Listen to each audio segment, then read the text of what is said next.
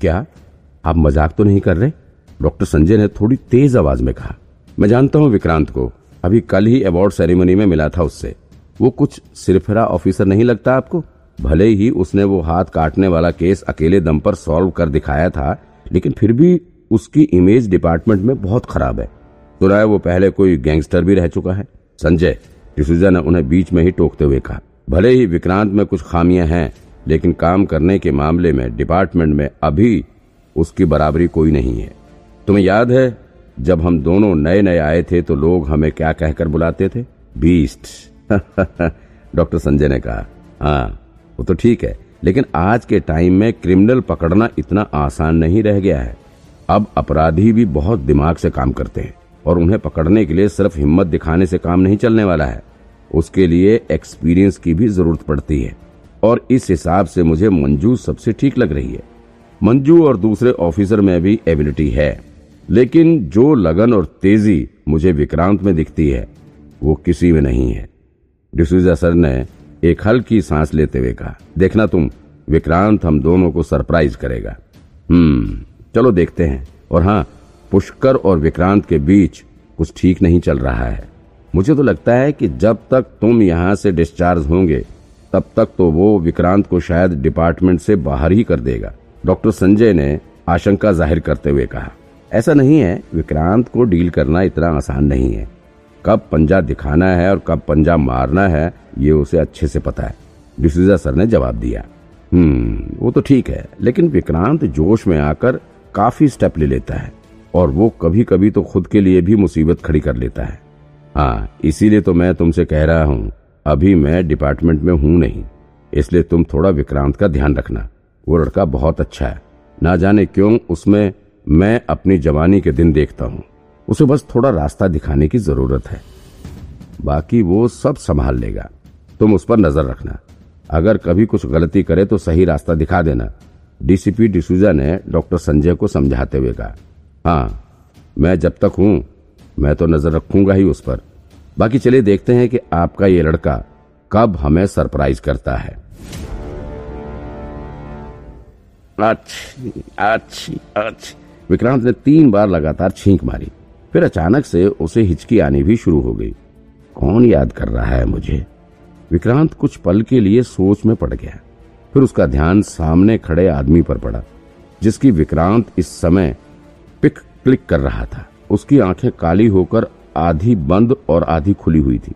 गाल लाल होकर सूज गया था। कपड़े फटे हुए थे और हाथ में एक बोर्ड था, जिस पर बड़े बड़े शब्दों में लिखा हुआ था कि नशे का सारा सामान उपलब्ध।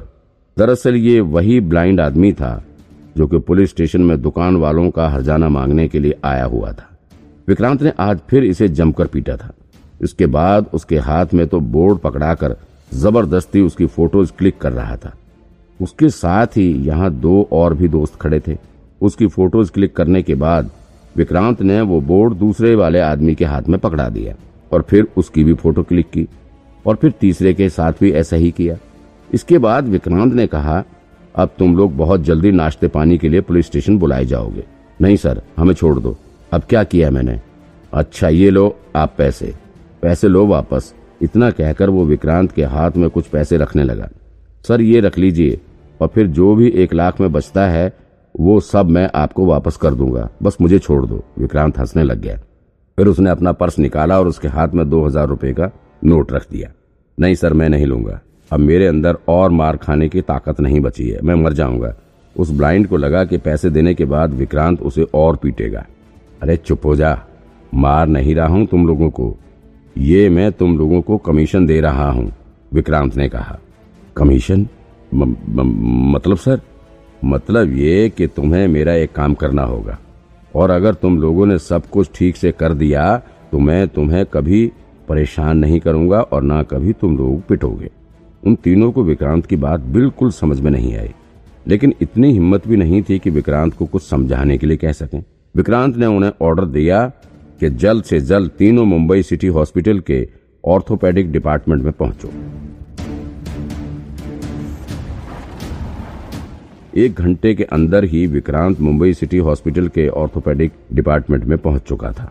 उसके हाथ में फूलों का बड़ा सा बुक्के लिया हुआ था और उसके पीछे ये तीनों अपने बॉस के ऑर्डर के इंतज़ार में चले जा रहे थे। वो सीधे ही हेड ऑफ़ नर्स के डिपार्टमेंट में पहुँच गया। जिया वहीं रहती थी। वहाँ उसने देखा कि हॉस्पिटल के स्टाफ और नर्स की भीड़ लगी हुई थी। सब लोग आपस में किसी सीरियस मुद्दे पर बातें कर रहे थे। लेकिन विक्रांत ने उन पर बिल्कुल ध्यान नहीं दिया। वो सीधे ही जिया से मिलने के लिए आगे बढ़ पड़ा। वहाँ जाकर देखा जिया ग्राउंड के बीच में खड़ी थी। उसके चारों तरफ़ फूलों की बागान सी लगी हुई थी। जिया सोमानी जितनी खुशबू इन फूलों में मिलाकर नहीं होगी, उससे ज़्यादा मैं तुम्हें प्यार करता हूँ। ब्लैक कलर का ब्रांडेड सूट पहने हुए एक लड़का जिया के सामने घुटनों पर बैठा हुआ था और जिया ठीक उसके सामने नर्स की ड्रेस में दवा का ट्रे लेकर खड़ी थी। ये क्या कर रहे हो रोहित? ये हॉस्पिटल है, कोई पार्क नहीं है। यहाँ पेशेंट है, स्टाफ खड़ा है पूरा। तुम सबको डिस्टर्ब कर रहे हो। प्लीज़ बंद करो ये सब। कोई बात नहीं जिया। दुनिया को देखने दो, मैं तुमसे प्यार करता हूँ। जिस दिन तुम्हें पहली बार देखा था, तब से प्यार करता हूँ। तुम मेरा पहला और आखिरी प्यार हो। क्या तुम मेरी गर्लफ्रेंड बनोगी? जिया से जब कोई प्यार का इजहार कर रहा था तो उस वक्त विक्रांत पर क्या गुजर रही थी, ये सब जानने के लिए सुनते रहिए। मेरी इस कहानी को।